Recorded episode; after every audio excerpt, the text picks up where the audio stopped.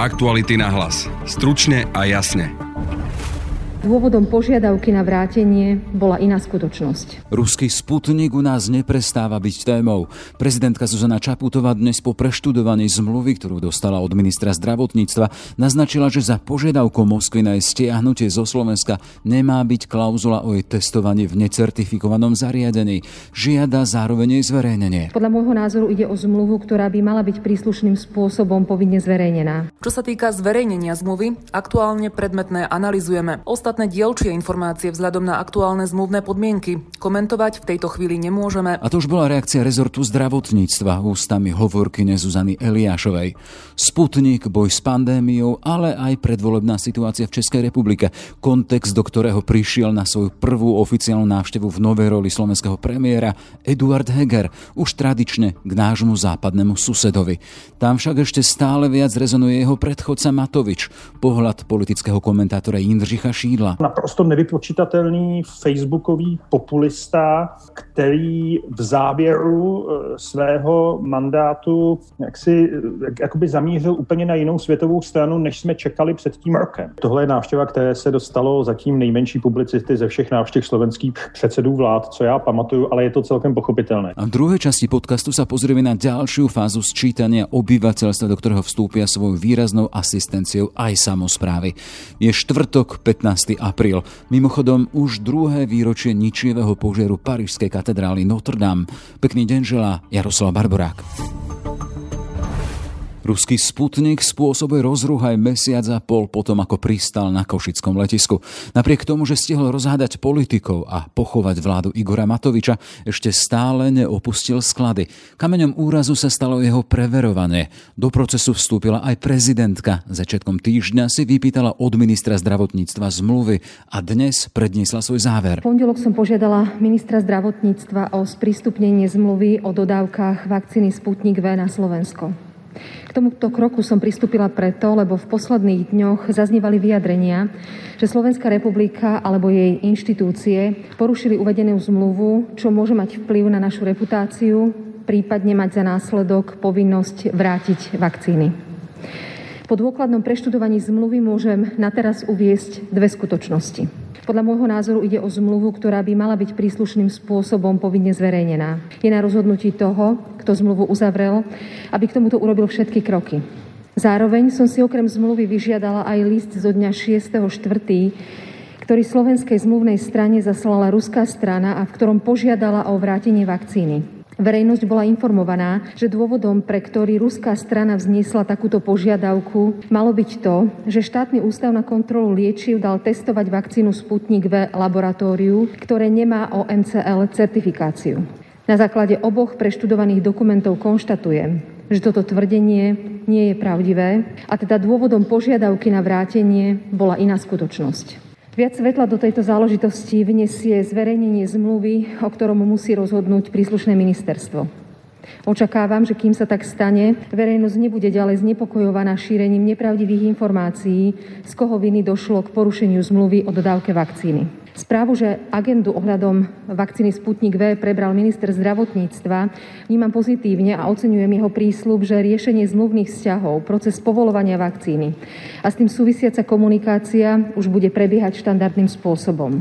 Na záver chcem dodať, že cieľ vlády zabezpečiť pre našich občanov ďalšiu vakcínu považujem za úplne legitímny a správny. Nesmie však byť ďalej prezentovaný v protiklade so snahou kompetentných inštitúcií overiť jej bezpečnosť a účinnosť. Zmluvy k vakcíne Sputnik administruje rezort zdravotníctva s novým ministrom. Ak však prezidentke stačil na jej závery ohľadom zmluv čas od pondelka do štvrtka, ministerstvo tvrdí, že ono ich analizuje naďalej. Hovorkyňa Zuzana Eliášová. Minister zdravotníctva Vladimír Lengvarský po nástupe do funkcie od začiatku zodpovedne a rozvážne rieši zdedenú problematiku ohľadom vakcíny Sputnik V so zretelom cieľa bezpečného očkovania ľudí na Slovensku. Čo sa týka zverejnenia zmluvy, aktuálne predmetné analizujeme. Ostatné dielčie informácie vzhľadom na aktuálne zmluvné podmienky komentovať v tejto chvíli nemôžeme. Našim cieľom je čo najskôr zaočkovať bezpečne ľudí na Slovensku a čo najskôr vytvoriť kolektívnu imunitu, aby sme sa ako spoločnosť vedeli voči vírusu účinne brániť. Svoje k Sputniku chce po doterajšom mlčaní povedať aj Igor Matovič. Tlačovú konferenciu avizuje na štvrtkový podvečer. Portál Aktuality.sk vám ju sprostredkuje tak naživo, ako aj v následnom spravodajstve. Dnešný štvrtok je aj dňom prvej oficiálnej návštevy nového premiéra Eduarda Hegera v susednej Českej republike. Prezident Miloš Zeman, premiér Andrej Babiš a predsedovia Senátu a poslaneckej snemovne zo známov stretnutí a témy vzájomné vzťahy, aktuálne európske zahranično-politické témy, Ukrajina, ako aj pandémia nového koronavírusu. Na cestu nášho predsedu vlády a jeho obraz v českej spoločnosti sme sa pozreli s Jindřichom Šídlom, politickým komentátorom českého spravodajského portálu Seznam správy. Hezký den do Bratislavy. Pán Šídlo, keď som si ráno robil taký prehľad a rešerč českých spravodajských e, portálov o návšteve Eduarda Hegera v Českej republike v tej novej roli slovenského premiéra, som tam nenašiel nič.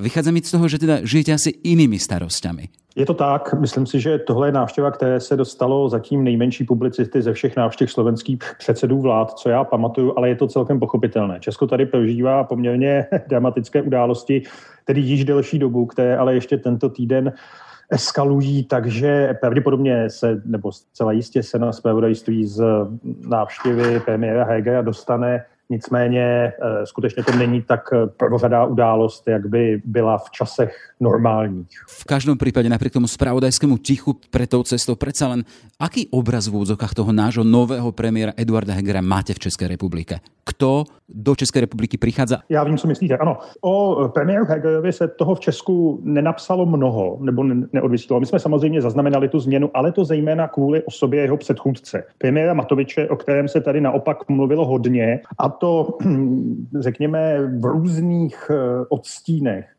Před rokem, když eh, Igor Matovič tak suverénně a překvapivě vyhrál volby, tak eh, to samozřejmě jako byl člověk, který tady měl to, čemu se říká v anglosaském světě good press, protože to byl on, kdo fakticky ukončil osmiletou vládu Smeru, a, a pravděpodobně i celou epochu Roberta Fica, byť já vím, že proti němu už tehdy nekandidoval Robert Fico jako lídr, ale ale tak to bylo.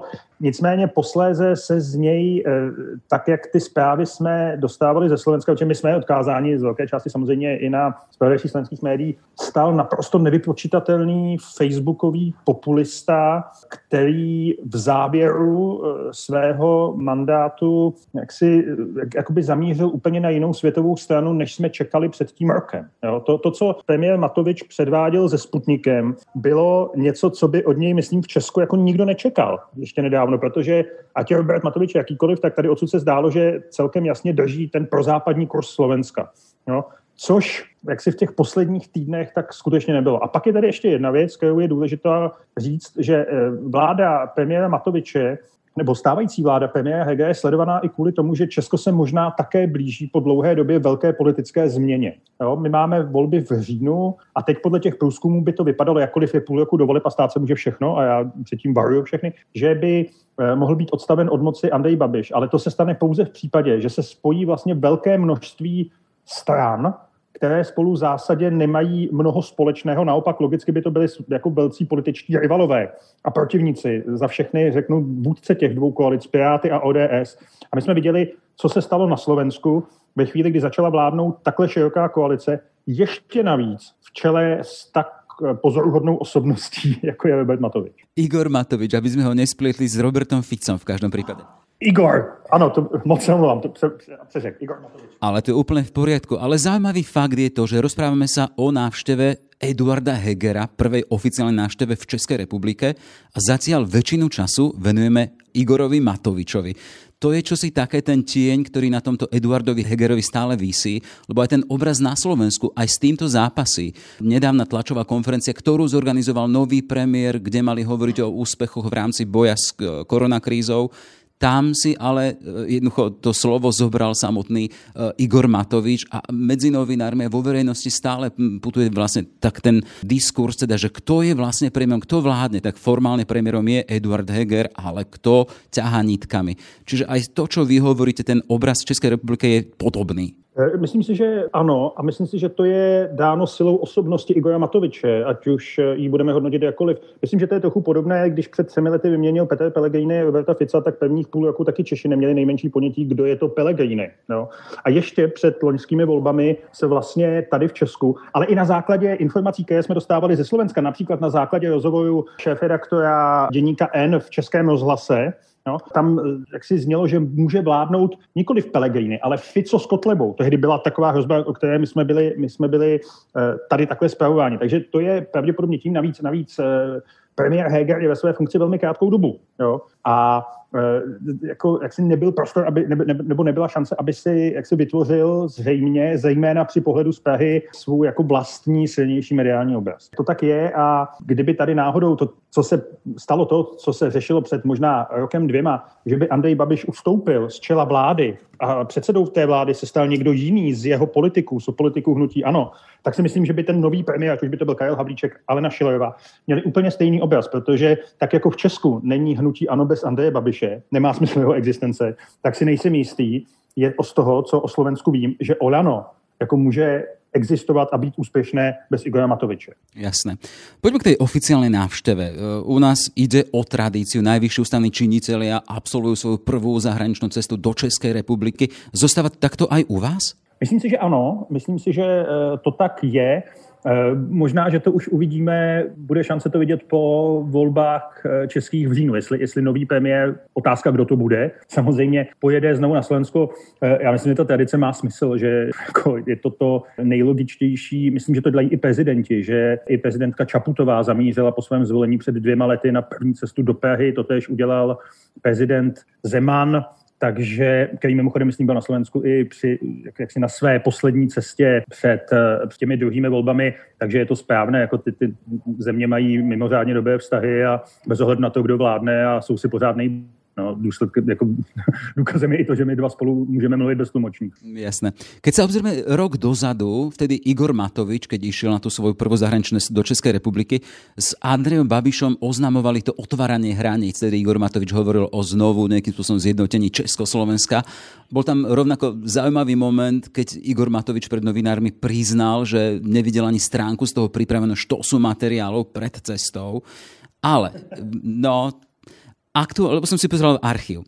Aktuálne je to najmä ale to riešenie krízy, keď ideme k tej dnešnej návšteve a najmä tá kauza s ruskou vakcínou, ktorá u nás graduje a rezonuje vo verejnom priestore. Pred pár minútami mala vyhlásenie prezidentka Slovenskej republiky, kde e, vyzýva orgány, aby zverejnili túto zmluvu o Sputniku. Nevidí žiadny problém a vyzýva a hovorí ďalšiu vec, teda, že ten ruský krok, kde vyzýva slovenskú stranu, aby vrátili Sputnik do Moskvy a hovorili a operovali informáciu, že mala byť porušená, tak hlava štátu hovorí, že potom, ako prečítala zmluvu, nič také tam nenachádza a vidí za tým nejaký iný dôvod. A ešte do tretice spomenula, že snaha dostať tú ďalšiu vakcínu je dobrou snahou, ale treba robiť všetko preto, aby sme preverili jej bezpečnosť. Ja smerujem k tomu teda, že aj u vás sa otvára vážna téma Sputnika, na ktorej padali už štyria ministri a vieme teda, že v pondelok teraz by mal vycestovať práve do Moskvy a s našim Andrejom Dankom aj váš zastupujúci minister zahraničných vecí. Chcem sa spýtať, či táto aktuálna návšteva nášho premiéra a to stretnutie s najvyššími ústavnými činiteľmi to bude aj priestor na riešenie Sputnika.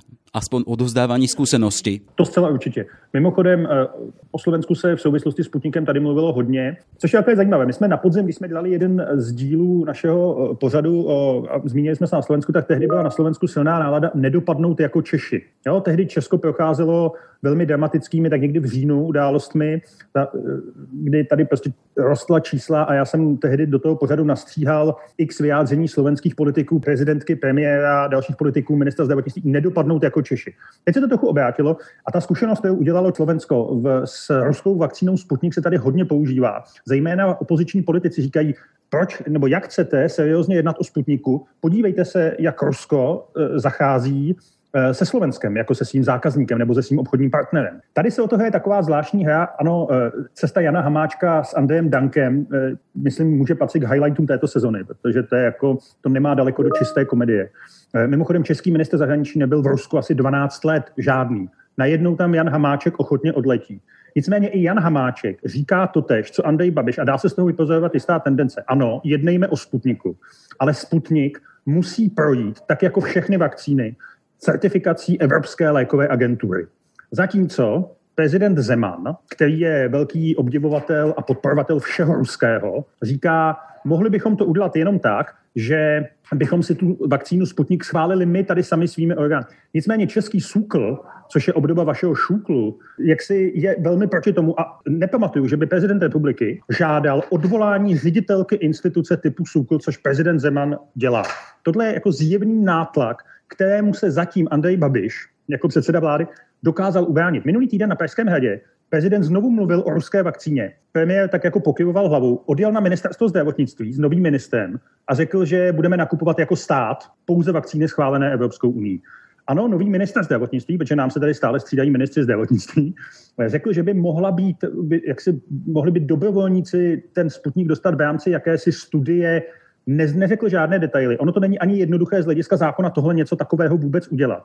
Takže já mám dojem, že ta vláda se přece jenom pomalu snaží ten Sputnik jakoby od sebe tlačit, přitom uklidňovat prezidenta Zemana. A uvidíme, s čím přijede Jan Hamáček z Moskvy. Ale pak je tady ještě jedna situace, že jak si dodávky těch západních vakcín by měly v následujících týdnech zrychlit. Včera jsme dostali zprávu o tom, že, že, že by se měl sem dostat víc vakcín Pfizeru, eh, BioNTechu, což je možné, že se sem dostane nějaký sputnik časem ve chvíli, kdy Česko bude v zásadě saturováno vakcínami. Celý ten problém, kdyby tady eh, jak si ty dodávky proudily tak, jak bylo domluveno, jak jsme všichni čekali na začátku tohoto roku, což se vlastně dneska zdá nekonečně dávno, no, tak by vůbec žádné debaty o Sputniku nebyly. Ty debaty vznikají jenom kvůli tomu, že prostě těch vakcín je tady nedostatek. A stejně patrně jako na Slovensku samozřejmě. Jo. Ale ta slovenská zkušenost, my nakoupíme za velké peníze prostě obrovské množství vakcín, které pak zůstanou ve skladu. Je něco, co dává českým odpůrcům nikoli v Sputniku, ale dovozu necertifikovaných vakcín silný argument. Proto jakoby Česko teď na Slovensko v souvislosti s tím Sputnikem skutečně jako pozorně hledí a ta návštěva premiéra se nepochybně toho aspoň částečně dotkne. Čiže pre vás je Slovensko takovou prípadovou štúdiou v kauze Sputnik. Ano, ano. My jsme si z toho dělali takovou smutnou legaci, že je vidět, že Sputnik funguje přesně podle příbalového letáku, že kam přiletí, tam rozloží vládu. A to si myslím, že se na Slovensku téměř eh, podařilo, jakoliv ano, ta vláda se znovu dala dohromady, ale, eh, ale už s jiným premiérem. Jasné. Čiže, eh, aby sme ukončili, teda sme v kontexte toho dnes Eduard Heger v pozícii nového premiéra Slovenskej republiky na svojej prvej zahraničnej ceste práve v Českej republike. Čo očakávate od takéto cesty? A hovoríte u vás zatiaľ veľmi neznámeho, nečitateľného premiéra, ktorý sa stretne či s Andrejom Babišom, či s prezidentom Zemanom. Já si myslím, že to je víceméně ceremoniální záležitost, že to je vlastně věc, aby se ti lidé osobně viděli, poznali, navázali nějaký vztah. Já nevím, jestli se premiér Babiš někdy vlastně s premiérem Hegerem viděli osobně.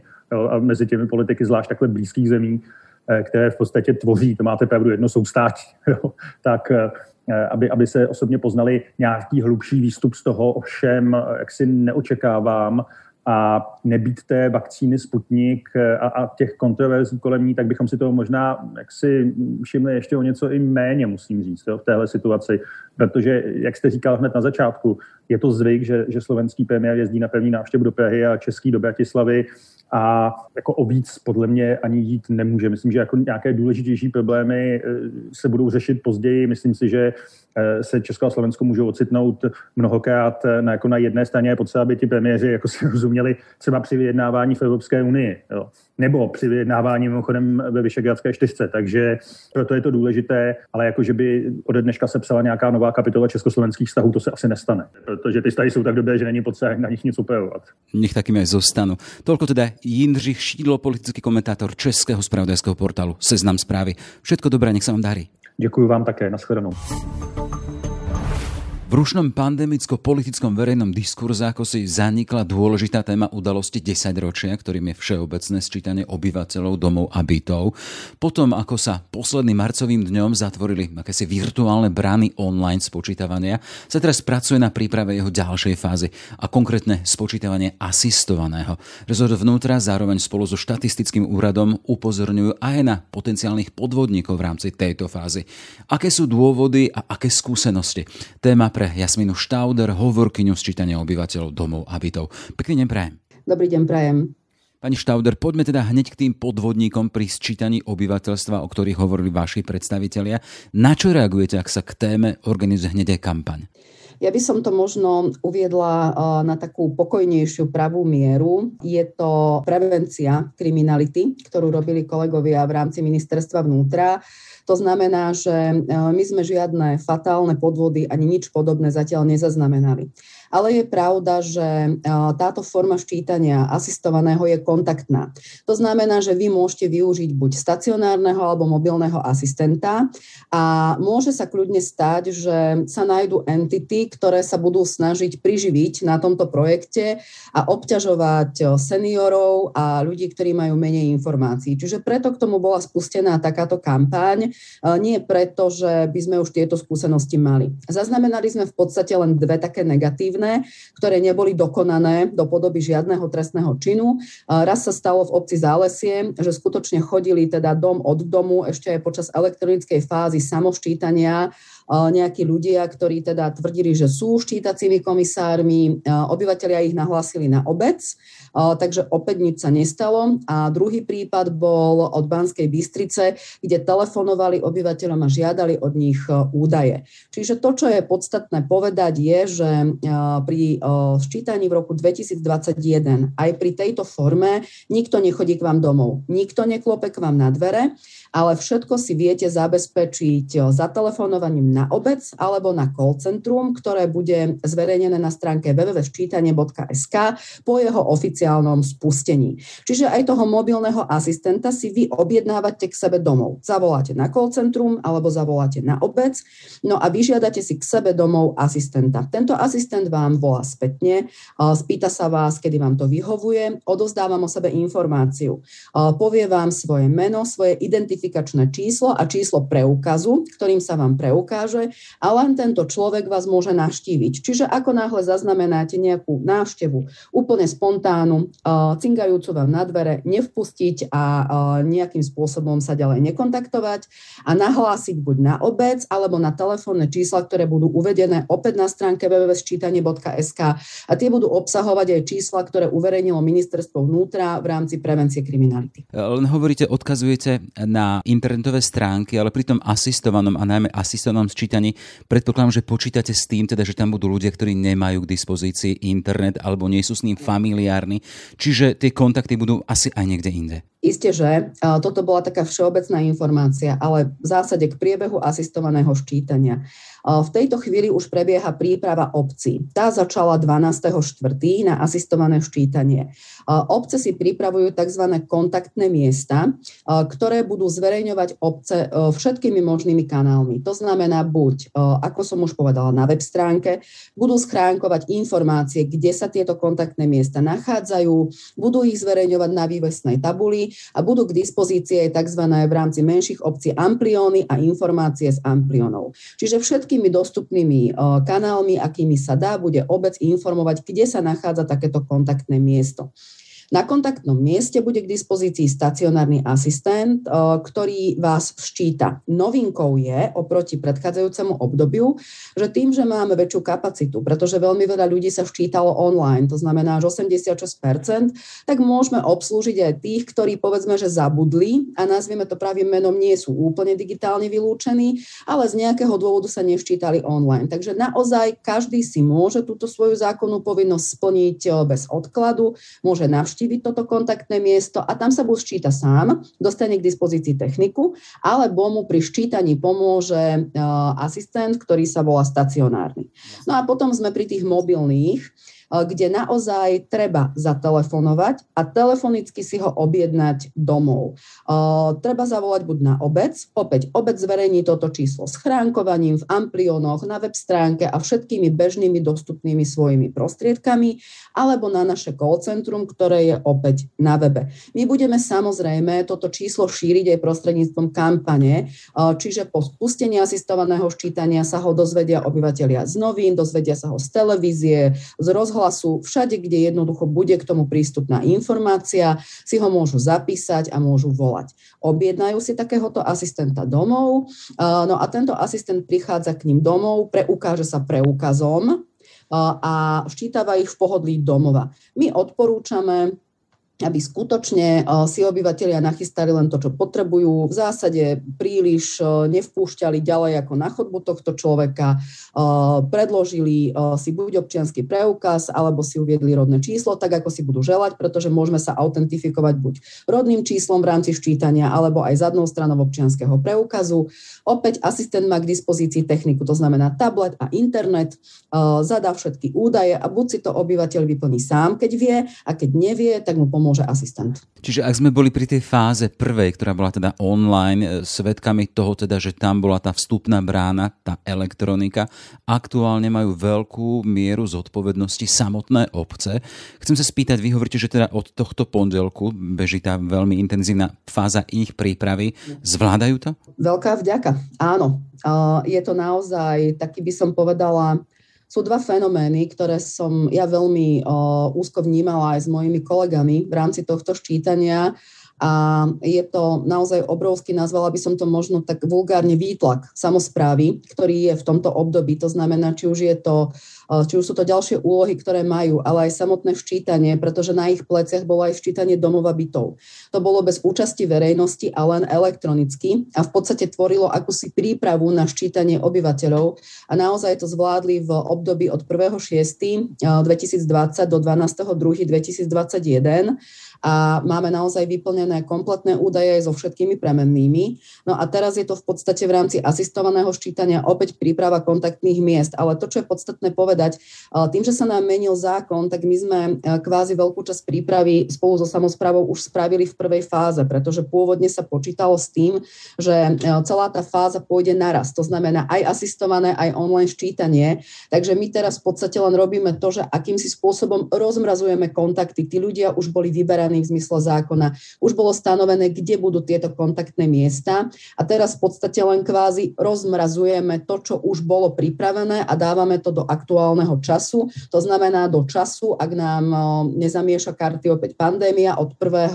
alebo 3. 5. teraz. To znamená teda, že ak hovoríme o tom asistovanom štítaní a o termínoch, začne začiatkom mája, končí dokedy?